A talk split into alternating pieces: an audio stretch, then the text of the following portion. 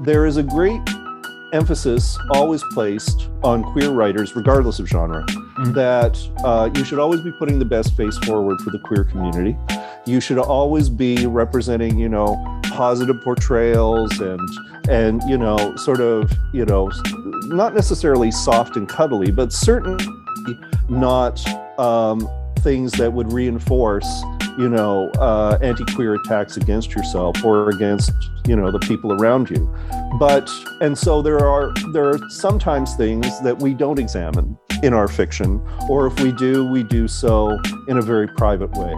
And um, and that limits our ability to really tackle um, the things that that we feel conflicted about within ourselves. This is one of the reasons why I really admire Eric and why I really admire Gretchen in particular, is hmm. because they are actually taking those kinds of topics head on.